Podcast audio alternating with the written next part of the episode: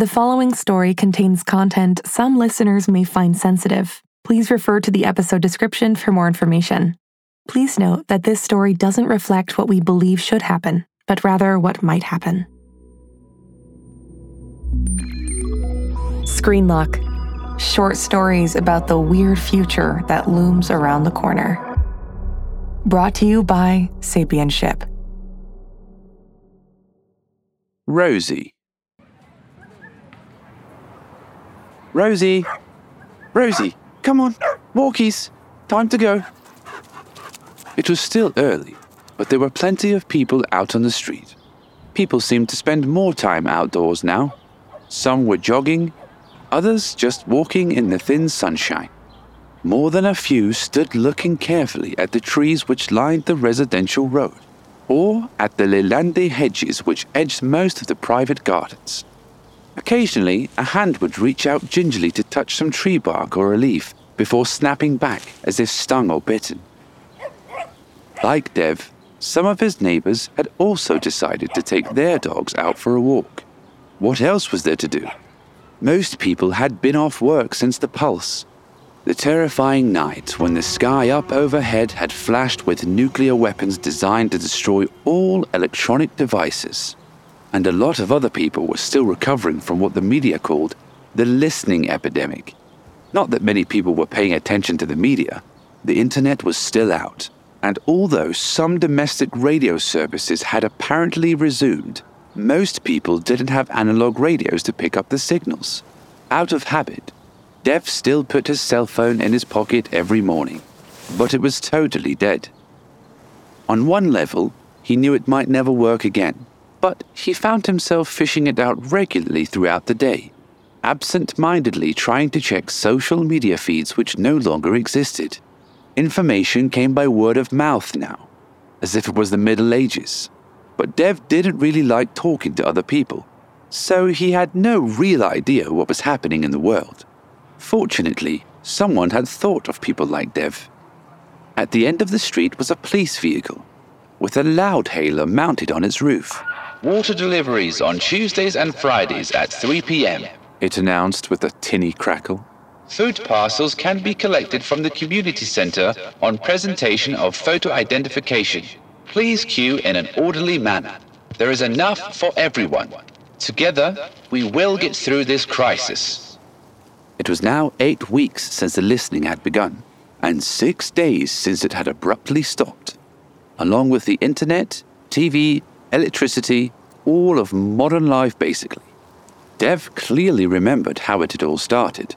For him, as for so many others, it had started with a new toy. She's your best friend, the advertisement had claimed. But do you know what she's really thinking? With Pet Talk, you can finally hear what your pet is feeling. But it wasn't really true. Dev had downloaded it the day it was launched. According to the instructions, he just needed to point his phone camera or smart glasses at Rosie. And sure enough, as soon as he did, he heard a babble of words delivered in a generic British accent. Happy, happy, happy, happy. Walkies time? Walkies? Happy. As it was linked to his social media profile, it soon tailored its output. Hungry Dev, Rosie now appeared to say when he called her. Dinner, food, Rosie hungry, feed me, Dev.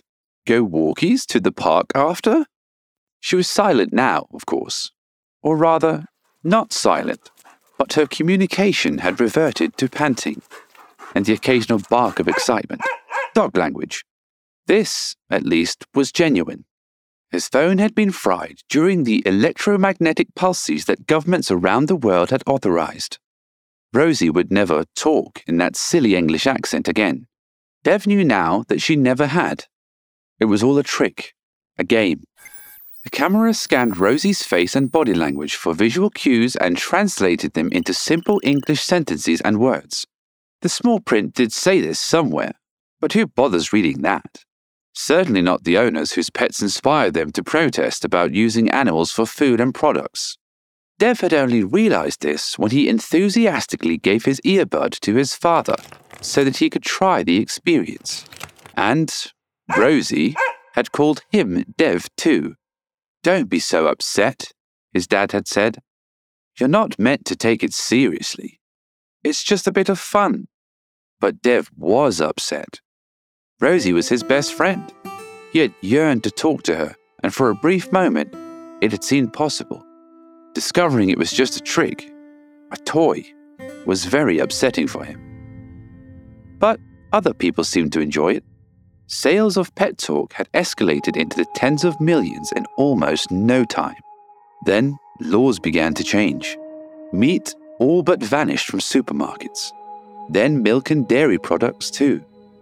It became harder and harder to find dog food for Rosie, and Dev's dad began buying up everything he could to stockpile it. Commentators on the internet said it was all because of an imaginary point of empathy. People started believing they could talk to their dogs and cats, or to cows and sheep, and of course, they were upset to think animals were being exploited and demanded urgent change. Pet Talk was such a hit that the follow up tech, Plant Talk, seemed all too predictable. But there was a crucial difference. Plant Talk wasn't a toy. It was actually an app that used the latest smart glasses properties to scan for signals emitted by trees, fungi, and other plant species, and then transliterated them into known aspects of plant communication. It was a whole new breakthrough in biology and technology and the world went mad for it. Literally. It was inevitably repetitive and simplistic, but also hypnotically persuasive. It seemed to completely grab the attention of so many people. They would stop everything and just listen to plants.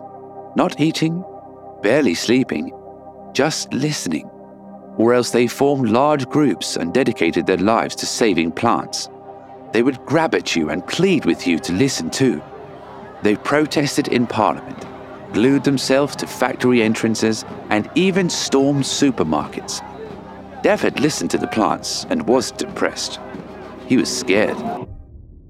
There was nothing imaginary about plant talk, and there had been nothing imaginary about the hordes of people, Dev's mum included, who just seemed to suddenly give up on their lives, sitting still and quietly weeping in gardens and parks across the planet. Dev tried talking to his mum, and at first she seemed to recognize him, but she wouldn't speak. And after a day or so, she stopped reacting to him or Rosie, or even Dad. She wouldn't come into the house. She was damp from dew, cold to the touch, and not eating. Dev had become really worried. He was worried now too, but for different reasons.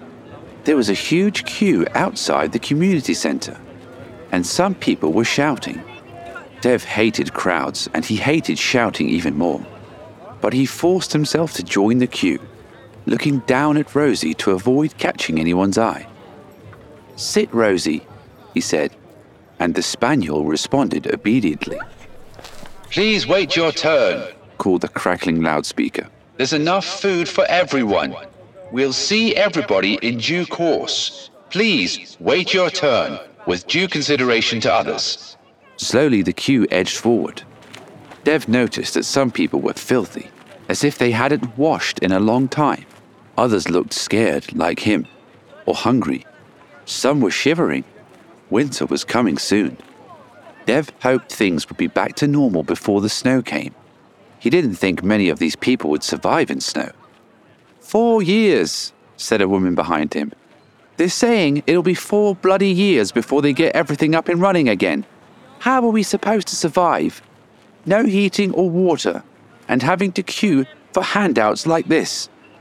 At least you have your daughter back, said another woman. Aye, but for how long? How are we going to live like this? No electricity, no work to go to, no shops and no money, no transport or fuel, no emergency services? We did before, said the second woman. A long time ago. We can do it again. Can we, though? And what if it happens again? If they can do this pulse thing once, they can do it a second time. The government did it to stop all that listening, said the second woman. They won't do it again. It was an emergency. They had to do it, to turn off the listening. But how do you know that? It might have been terrorists or another country. Those people on the radio who say they're the government, how do we know if they really are? They could be anyone.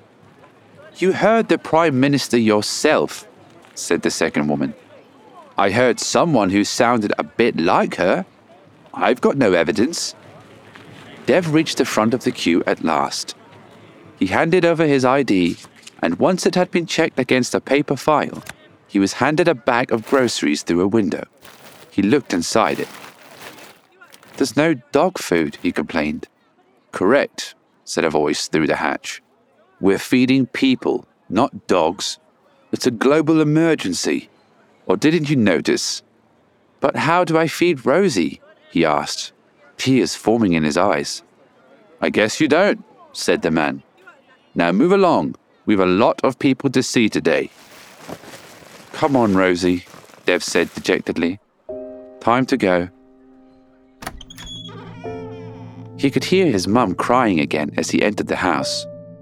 She did it a lot nowadays, but he still felt it was better than when she'd sat in the garden all night. His dad gently tried to coax her to eat, but she was reluctant, saying she couldn't because she knew what the plants were thinking. Dev went out to the garden with Rosie and threw her a ball. The roses swayed gently in the breeze, and some of the remaining petals tumbled onto the muddy grass. They looked unhealthy to Dev. He didn't think they would last through the winter.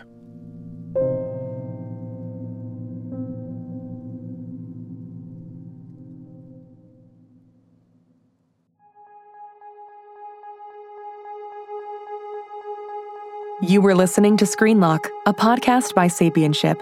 For more episodes and exciting content, please visit lab.sapienship.co.